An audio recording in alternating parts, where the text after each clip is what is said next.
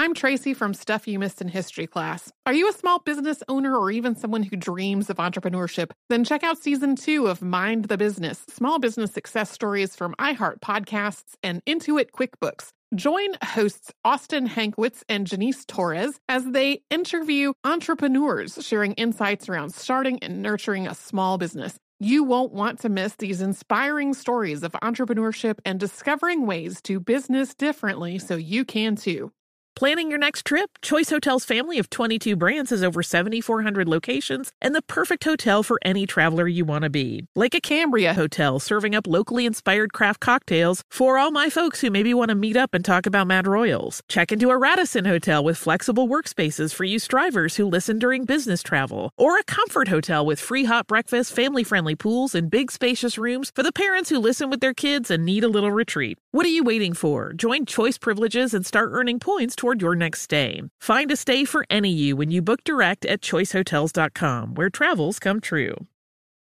Looking to part ways with complicated, expensive, and uncertain shipping? Then give your business the edge it needs with USPS Ground Advantage shipping from the United States Postal Service. Keep everything simple with clear upfront pricing and no unexpected surcharges. Keep things affordable with some of the lowest prices out there. And keep it all reliable with on-time ground shipments. It's time to turn shipping to your advantage. Learn how at USPS.com slash advantage.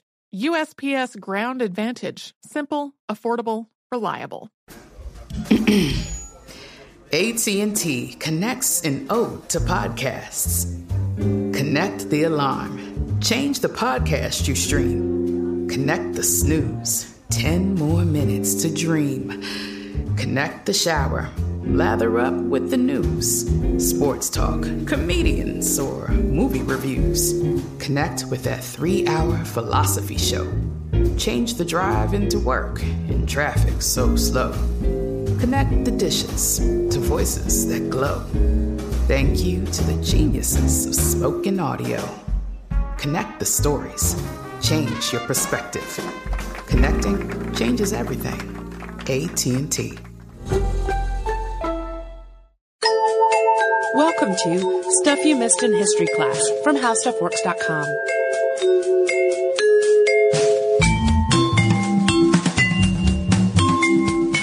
Hello and welcome to the podcast. I'm Holly Fry. And I'm Tracy V. Wilson. And I have to confess up front that, um, and I, I might offend people by saying this a little bit. The, the, the, um, the impetus for this episode is because I can get a little cranky and fussy about people who are still campaigning to get Pluto back as a planet. Yeah. Pluto doesn't Um, have feelings.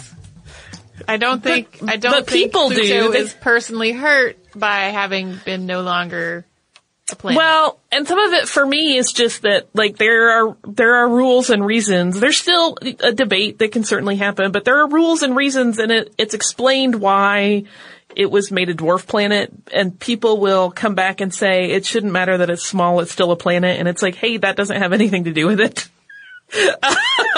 so, but we're not talking about Pluto. We've done that before. But instead, we're going to talk about some other heavenly bodies that had a similar kind of, uh, discovery, misclassification, shift. It's kind of, you know, I wanted to talk about how, like, our, our knowledge and our, what we believe to be true and how we lay out our knowledge of the universe and the solar system specifically changes all the time based on new information.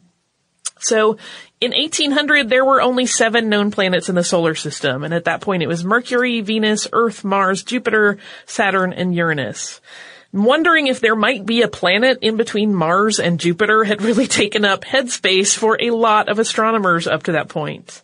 Once Uranus was discovered in 1781 by Sir William Herschel, it validated a theory that indicated that there should be sort of regular spacing between the orbital ellipses of planets. And this gave astronomers even stronger conviction that there must be a planet there in that swath of space between Mars's orbit and Jupiter's orbit. But no one had identified a planet there. Uh, Johannes Kepler even theorized about a planet in that gap between those two planets in 1596 in his work Mysterium Cosmographicum. And he actually hinted that there would be more than one there, writing, quote, yet the interposition of a single planet was not sufficient for the huge gap between Jupiter and Mars. Plenty of astronomers uh, dedicated huge chunks of their careers to try to find this elusive planet that they felt absolutely must be lurking in that empty swath of space, but to no avail. But eventually, an Italian astronomer, who was really a mathematician, found something. And today we're going to talk about the celestial object Ceres, the man who spotted it, what it is, what it's been in terms of nomenclature, and how science shifts it shifts its thinking as new information is uncovered. To talk about Ceres, we're going to talk a little bit about Giuseppe Piazzi. He was born on July 16th, 1746, so we are coming up on his birthday. He was one of ten sons, and his parents, who lived in Ponte in Valtellina in the north of Italy, were really well off financially. Because many of his siblings had died when they were still very young, Giuseppe was baptized in a very quick home ceremony with the official record, quote, because of impending danger of death. And though his parents had been fearful of his health, Giuseppe grew to adulthood. And at the age of 19, as was often uh, customary for wealthy sons, he took holy orders to become a priest. And he pursued a number of academic studies. And eventually, starting in 1770 at the request of the church, he began teaching philosophy and mathematics as a touring lecturer throughout Italy. In 1781, he became the chair of mathematics at a new educational institution that would eventually become the University of Palermo. Six years later, he was named chair of astronomy at the school. This is an interesting move because he hadn't really been studying astronomy for the, all that long. But he was a really devoted scholar and ast- astronomy would eventually become the thing that he was known for. In early 1787, the same year that he was named chair of astronomy, Piazzi began an intensive three-year study trip uh, so that he could really become as familiar with astronomy as he could. And during that time, he spent time in Paris and London, and he became the colleague and friend of astronomers in both of those cities. It was because of these connections and the study that he was able to secure a five-foot circular scale altazimuth telescope that would become a crucial component of the observatory that he had been tasked with building at the university. That telescope was made in London by mathematician and astronomical instrument specialist Jesse Ramsden. When Piazzi returned to Palermo at the end of 1789, he focused entirely on the construction of the observatory, and it was only a matter of months before it was completed. It was built on top of a tower at the Royal Palace. With his new observatory completed and this impressive telescope installed, Giuseppe set to work making observations, focusing primarily on accurately mapping the positions of stars. And this mapping effort was truly painstaking. Each star had to be observed for a minimum of four nights, and this had to be done for each observable star. This work would eventually culminate in the publication of a star catalog in 1803, which won Piazzi an array of accolades. But while he was mapping all those stars, he stumbled across something else entirely. So it's a little early normally for a, a break for a sponsor, but we want to keep this next section all together. So we're going to pause here and have a little sponsor break and then we will come back and talk about what it was that Piazzi stumbled upon.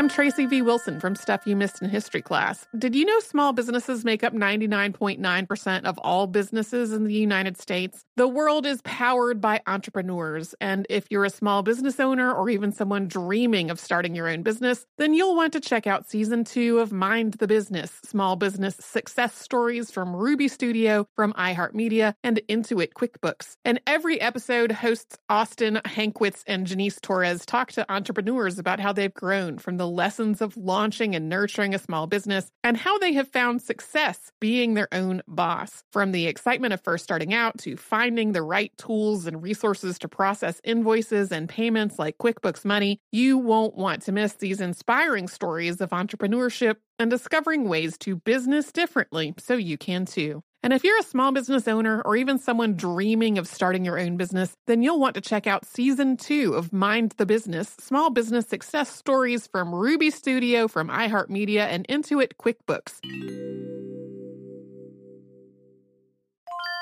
Planning your next trip? Choice Hotels has a stay for any traveler you want to be with 22 brands and over 7,400 locations. Whether you're a business traveler, a family road tripper, someone who wants to seek out history and maybe make your own, or just planning a quick getaway, Choice Hotels has a stay for any you. Like a Cambria Hotel, where you can be a cocktail connoisseur and sip locally inspired craft beverages at downtown locations in the center of it all. This is a fun way to visit cities with a lot of history and a lot of fun in mind. Or a Radisson Hotel for all our productivity powerhouses out there. With flexible workspaces and on site restaurants, you'll get the most out of your work trip. You'll get the coffee, the Wi Fi, and the work done. And we can't forget about comfort hotels. Imagine you're a family road trip or waking up in your big spacious room and then heading down to a free hot breakfast for the entire family, including waffles. So you'll be well fed and ready for the day's adventure, even if that's just relaxing. After that, you're spending all afternoon relaxing by the pool. You deserve it. What are you waiting for? Join Choice privileges and start earning points toward your next stay. Find a stay for any you. Book directly at choicehotels.com, where travels come true.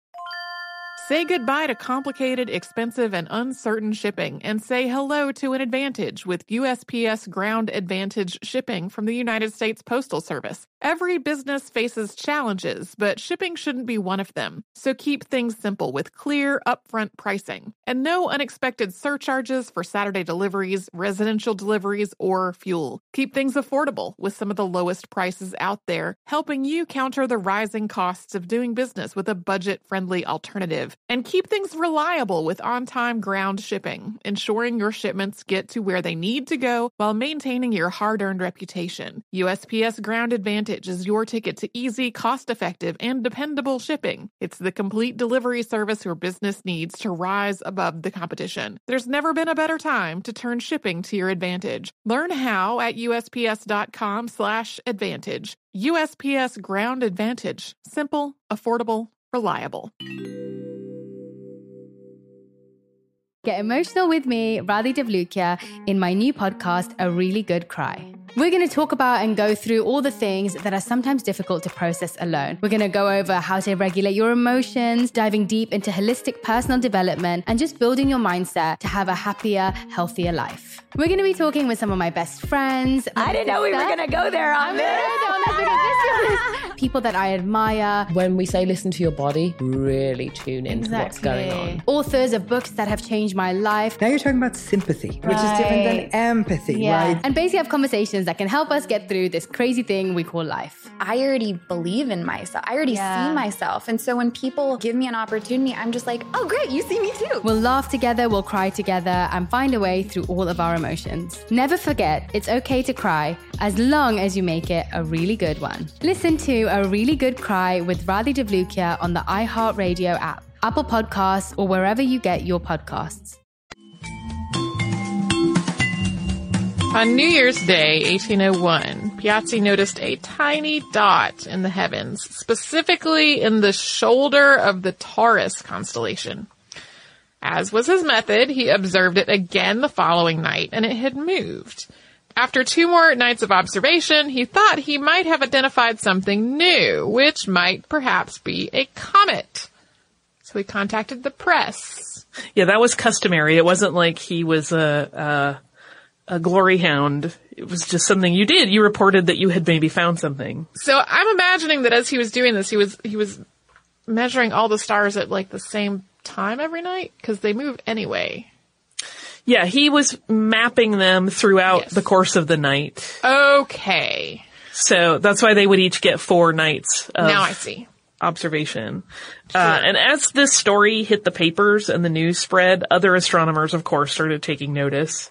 Uh, but for his part, Piazzi was a little reluctant to put a label on his observation. He still was not confident about exactly what it was. In late January, he wrote a letter to his best friend in Milan about the discovery, and he voiced his uncertainty and excitement all at once. Here's what he said. I've announced this star as a comet, but since it shows no nebulosity and moreover since it had a slow and rather uniform motion, I surmise that it could be something better than a comet. However, I would not by any means advance publicly this conjecture. As soon as I shall have a larger number of observations, I will try to compute its elements.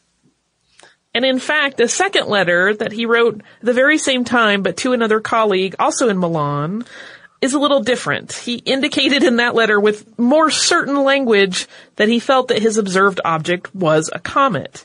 And this inconsistency as to whether it might be a planet or whether it certainly was a comet was noted by the two recipients who knew each other. well, they basically gossiped about their comet letter. Well, and in the, the writings about it, the one that he wrote to and said it was a comet seemed almost peeved that he hadn't shared the possibility that it could be a planet. Like he seemed kind of offended at mm. how he had been left out of the loop. So to further complicate matters, Piazzi became ill after his first 41 days of observation and his study of this new object had to be halted. Then the sun's halo made it impossible to see for a while. Piazzi's colleagues had to use the data he had collected up to that point to try to calculate where the planet would appear again once it would become observable again. And eventually it was the young German, uh, Carl Friedrich Gauss, who was only 24 at the time, who devised a calculation method that correctly located Piazzi's lost planet or comet. As the public interest grew, people started asking astronomers about Piazzi's discovery. This actually led to some interesting cattiness regarding what to name it. When Johann Elert Bode spoke to the Prussian Academy and in the press at Easter just a few months after Piazzi had made his first observation, he declared the discovery of a new planet, this really being Piazzi's discovery, not his own, which he called Juno. Astronomer Baron Franz Xaver von Zach, who we'll talk about more in just a moment, called it Hera. And Piazzi had actually named his discovery Ceres Ferdinandea after the Roman goddess of agriculture, that's the Ceres portion, and the patron goddess of Sicily as well, Ceres was, uh, and King Ferdinand of Bourbon and he was not too pleased about the other names being spouted by other astronomers. And in a letter to a colleague in August of 1801, he said, quote, if the Germans think they have the right to name somebody else's discoveries, they can call my new star the way they like. As for me, I will always keep it the name of Ceres, and I will be very obliged if you and your colleagues will do the same. It's like the Bone Wars. we already have that in the archive from past hosts if you want to hear about it. Yeah. The name Ceres was eventually acknowledged throughout the astronomical community, although the Ferdinandea was dropped, largely because it made the name terribly long. And as for the nature of Ceres, by mid 1802, after another astronomer had observed it and its orbit had been tracked, was fairly settled to most that it was indeed a planet and not a comet. But it wasn't entirely settled. There were some people who doubted it entirely, and when Piazzi rewrote his observations in a new edition with different data, it caused quite a stir. Von Zach wrote, quote, What is going on with Ceres Ferdinandea? Nothing has been found as yet either in France or Germany. Peoples are starting to doubt. Already skeptics are making jokes about it. What is uh, Devil Piazzi doing? I love finding out how catty this whole this whole group of scientists was. They're so often so catty. Uh, Piazzi's full findings with all of the updated data were published in September of 1802. And while Ceres was obviously much smaller than any planet identified up to that point, astronomers were still categorizing it as a new planet. And finding a new planet was a really important event at this juncture in history. Uh, and in the wake of the publishing, there was this flurry of activity as other astronomers analyzed the data and calculated the orbit of Ceres and hashed out any and all details, and they were ever debating the merit of Piazzi's work. And Piazzi himself was busy working on other responsibilities at the university, however. He also maddened the astronomical community by continually and casually referring to Ceres as a star or a comet sometimes rather than a planet. There's actually a funny bit of coincidence around Piazzi discovering Ceres because as we mentioned earlier, there were other astronomers who were really focused on looking for this planet they thought must be in the region of space hemmed in by the orbits of Jupiter and Mars. One of them, a German-Hungarian astronomer named Baron Franz Xaver von Zach, who we mentioned earlier, had determined what was uh, that what was needed was a collective effort.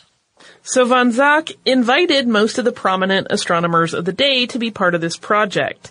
And this group became known as the Celestial Police. They each patrolled, for to keep with the policing uh, metaphor, a designated section of the heavens in search of the missing planet. And eventually Piazzi was invited to be part of the team, but it appears that the invitation, which was relayed through a letter written to another colleague, was actually dated after Giuseppe Piazzi had found Ceres already. And moreover, Piazzi never received that invitation, so there is some speculation, given the evidence of how catty all of these dudes could be, that they were trying to kind of like loop him into their crowd so that they could all share some of the glory of having found it after the fact. Like, no, we totally, we invited him to be part of our group, you guys. That sounds like middle school. it really does. When a new element was found in 1803, it was named cerium in a tribute to Ceres. This was definitely a time of Ceres fever. And the practice of naming elements after recently discovered planets has happened several times. Uranium, Neptunium, and plutonium are all named for planets as well. Because Ceres was so small in comparison to any of the other known planets, it eventually was sort of classified as a minor planet, and the search for another planet between Mars and Jupiter that might perhaps have greater mass uh, continued. It was spurred on, in fact, by Piazzi's find. So not long after the Ceres discovery and over a period of six years, three other planets were discovered in that same band of space. So that's right. There was a time that was believed that we had four entire planets between Mars and Jupiter. And the first of these was uh, initially observed on March 28th of 1802. So that was even before Piazzi had published his final data on Ceres, and that was uh, identified by Wilhelm Olbers. And he saw something in the wing of the Virgo constellation that he had not observed prior. And after two days of observation of this object, he was convinced it was a planet, and he named it Pallas. Other astronomers were also pretty quickly convinced, and it made them even more certain that there might be yet other planets in that Mars-Jupiter gap. On September 1st, 1804, Carl Ludwig Harding spotted the next planet at the intersection of the orbits of Ceres and Pallas, and this one was called Juno. Wilhelm Olbers once again had the honor of discovering the fourth new planet of the 19th century, Vesta, on March 29, 1807. Pallas, Juno, and Vesta were all smaller than Ceres, so they too were considered minor planets. But of course, if you crack open any current textbook that features our solar system, none of these objects are listed as planets at all, so you may be wondering what happened. And we're going to talk about how Ceres and its siblings ceased to be classified as planets, whether minor or not, right after we pause once again for a quick word from one of our sponsors. I'm Tracy V. Wilson from Stuff You Missed in History class. Did you know small businesses make up 99.9% of all businesses in the United States? The world is powered by entrepreneurs, and if you're a small business owner or even someone dreaming of starting your own business, then you'll want to check out season two of Mind the Business Small Business Success Stories from Ruby Studio, from iHeartMedia, and Intuit QuickBooks. And every episode, hosts Austin Hankwitz and Janice Torres talk to entrepreneurs about how they've grown from the lessons of launching and nurturing a small business and how they have found success being their own boss. From the excitement of first starting out to finding the right tools and resources to process invoices and payments like QuickBooks Money, you won't want to miss these inspiring stories of entrepreneurship and discovering ways to business differently so you can too. And if you're a small business owner or even someone dreaming of starting your own business, then you'll want to check out season two of Mind the Business Small Business Success Stories from Ruby Studio, from iHeartMedia, and Intuit QuickBooks. Planning your next trip? Choice Hotels has a stay for any traveler you want to be with 22 brands and over 7,400 locations. Whether you're a business traveler, a family road tripper, someone who wants to seek out history and maybe make your own, or just planning a quick getaway, Choice Hotels has a stay for any you. Like a Cambria Hotel, where you can be a cocktail connoisseur and sip locally inspired craft beverages at downtown locations in the center of it all. This is a fun way to visit cities with a lot of history and a lot of fun in mind. Or a Radisson Hotel for all our productivity powerhouses out there. With flexible workspaces and on site restaurants, you'll get the most out of your work trip. You'll get the coffee, the Wi Fi, and the work done. And we can't forget about comfort hotels. Imagine you're a family road tripper waking up in your big spacious room and then heading down to a free hot breakfast for the entire family, including waffles. So you'll be well fed and ready for the day's adventure, even if that's just relaxing. After that, you're spending all afternoon relaxing by the pool. You deserve it. What are you waiting for? Join Choice Privileges and start earning points toward your next stay. Find a stay for any you. Book directly at choicehotels.com, where travels come true.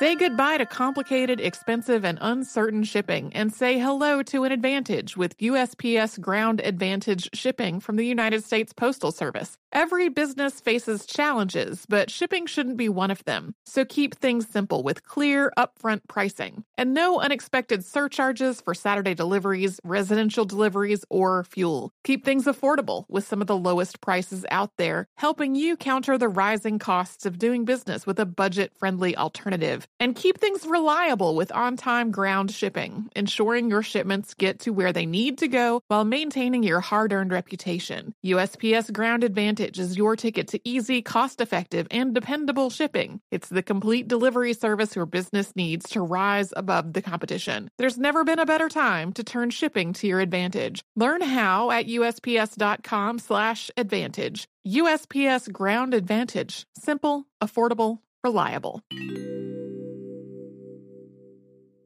Get emotional with me, Radhi Devlukia, in my new podcast, A Really Good Cry. We're going to talk about and go through all the things that are sometimes difficult to process alone. We're going to go over how to regulate your emotions, diving deep into holistic personal development, and just building your mindset to have a happier, healthier life. We're going to be talking with some of my best friends. I didn't know we were going to go there on this.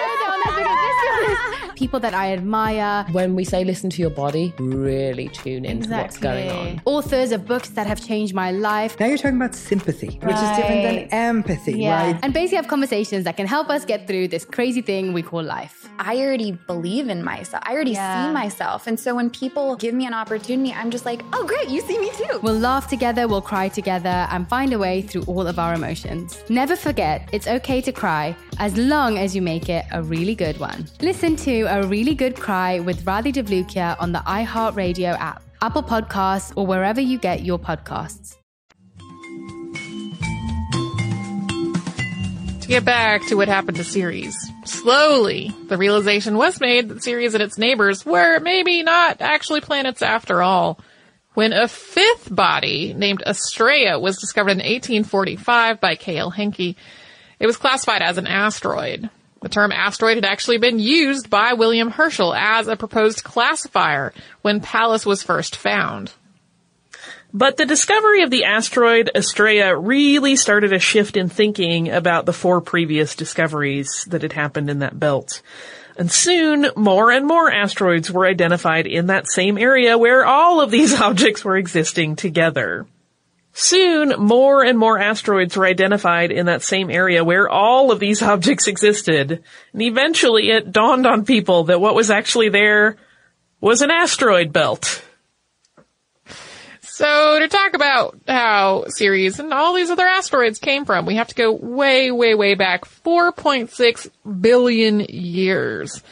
At that point, a disc-shaped uh, dust and gas cloud was around our still forming sun. So that's the solar nebula, slowly leading to the formation of planets within that cloud.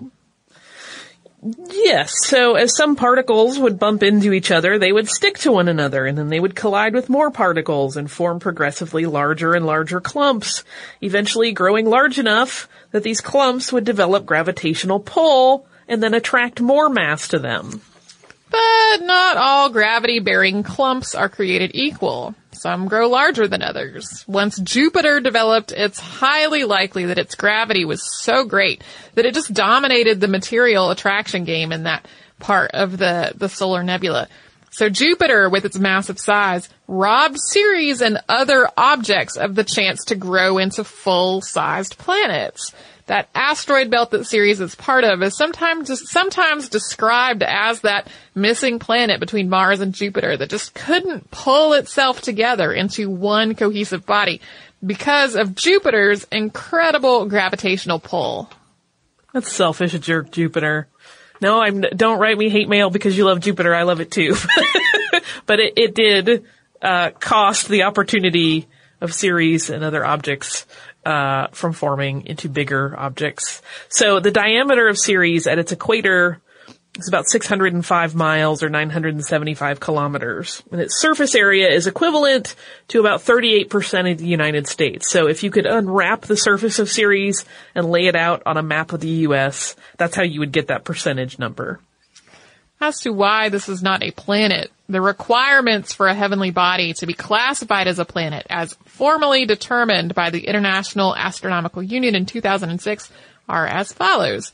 A planet is a celestial body that is in orbit around the sun, has sufficient mass for its self-gravity to overcome rigid body forces so that it assumes a hydrostatic equilibrium, which means it's nearly round shape, and it has cleared the neighborhood around its orbit. And these are the same requirements you may recall that Pluto was not able to meet and so got demoted to dwarf planet. Ceres does not clear the neighborhood around its orbit, so while it's particularly unusual in comparison to other asteroids, in one case because it is so round compared to others, uh, still no dice on planethood. We should mention though that when the argument about Pluto's stan- status as a planet or not was still in play, it briefly brought up the possibility of reclassifying Ceres as a planet once again. But even though it's not a planet, but a dwarf planet, Ceres is still the dominant feature of the asteroid belt. It's a lot larger than anything else in the belt by a significant margin. Ceres contains approximately 30% of the total mass found in the asteroid belt. That's a lot. If you think about all of that stuff floating in the asteroid belt, 30% of it is all concentrated in Ceres.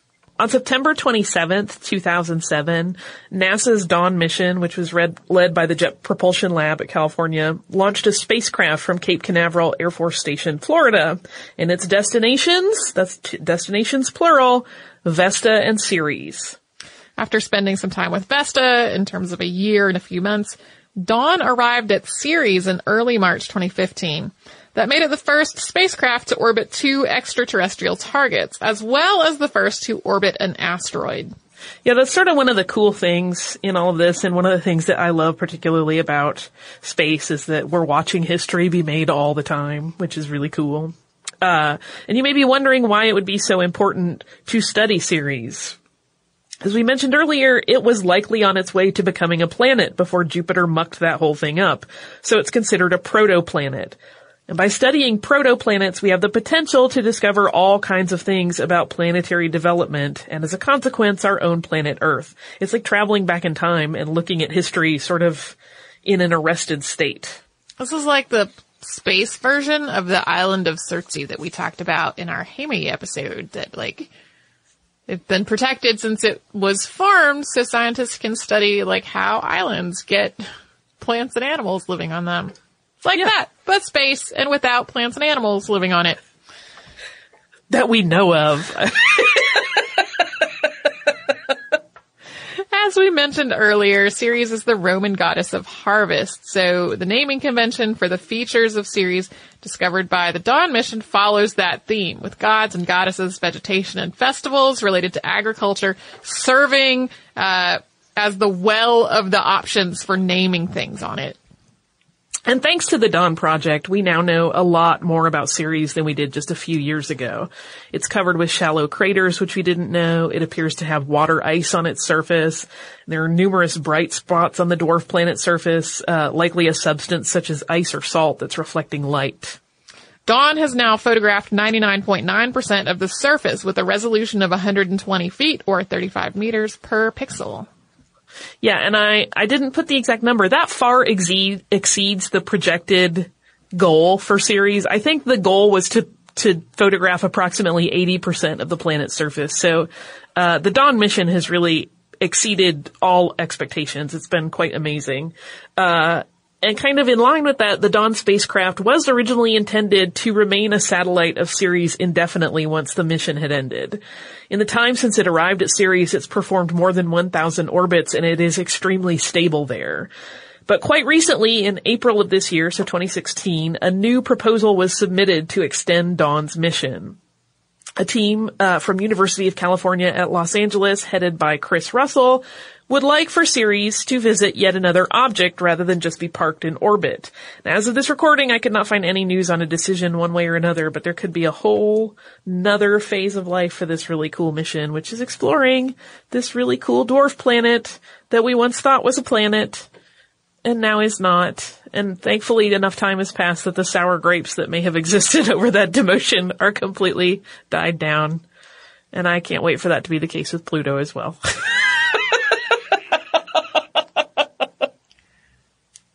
Do you also have some listener mail? I am, now that I'm done pushing my Pluto is a dwarf planet and that's fine agenda.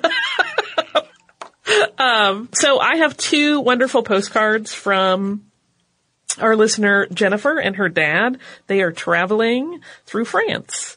And the first one is, Hi ladies, my dad and I are at Arles, France today, home of many of Van Gogh's sites that inspired many of his works. We had drinks at the night cafe and we are staying in St. Remy, which is what Starry Night depicts. Again, I have to thank you for wonderful hours of entertaining podcasts. We will write again and uh, delivered on that one. says, hi again ladies, writing from Roussillon this time, where there are beautiful hills of red and orange.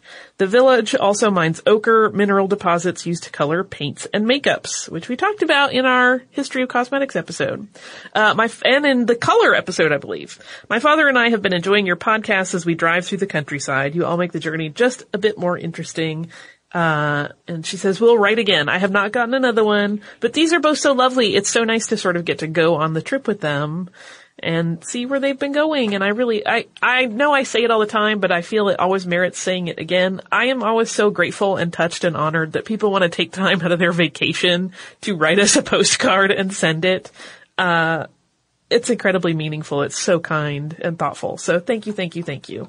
Uh, if you would like to write to us, you can do so at historypodcast at howstuffworks.com. You can visit us at facebook.com slash missedinhistory, on Twitter at missedinhistory, at pinterest.com slash missedinhistory, at missedinhistory.tumblr.com, and on Instagram at I bet you couldn't guess. Yes, you can. It's Missed in History. If you would like to research a little bit related to what we talked about today, go to our parent site, How Stuff Works, type in the word asteroid in the search bar, and you will get an article called How Asteroids Work. If you'd like to visit Tracy and myself online, you can do that at missedinhistory.com, where you'll find an archive of every episode of the show ever of all time, show notes of every episode that Tracy and I have worked on, and occasional blog posts and other goodies. So come and visit us at missedinhistory.com and howstuffworks.com.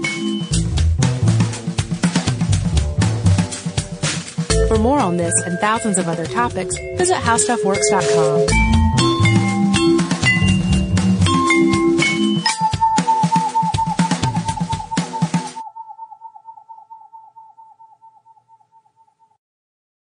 emotional with me, Radhi Devlukia, in my new podcast, A Really Good Cry. We're going to be talking with some of my best friends. I didn't know we were going to go there on this.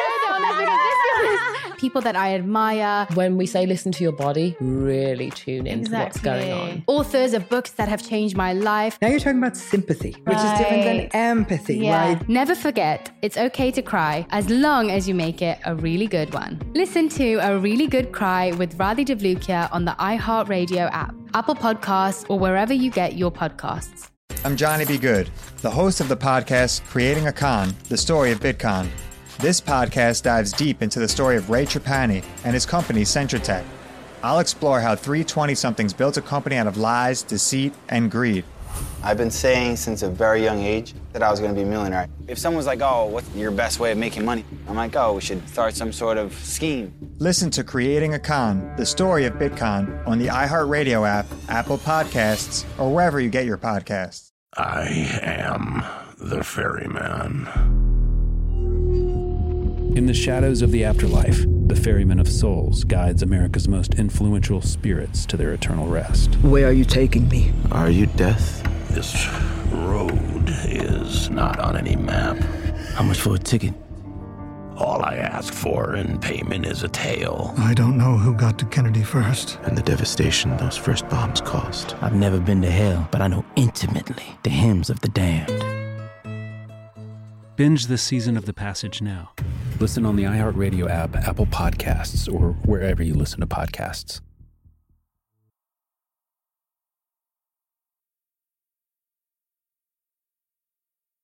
Imagine you ask two people the same seven questions. I'm Minnie Driver, and this was the idea I set out to explore in my podcast, Minnie Questions. This year, we bring a whole new group of guests to answer the same seven questions, including Courteney Cox, Rob Delaney, Liz Phair, and many, many more.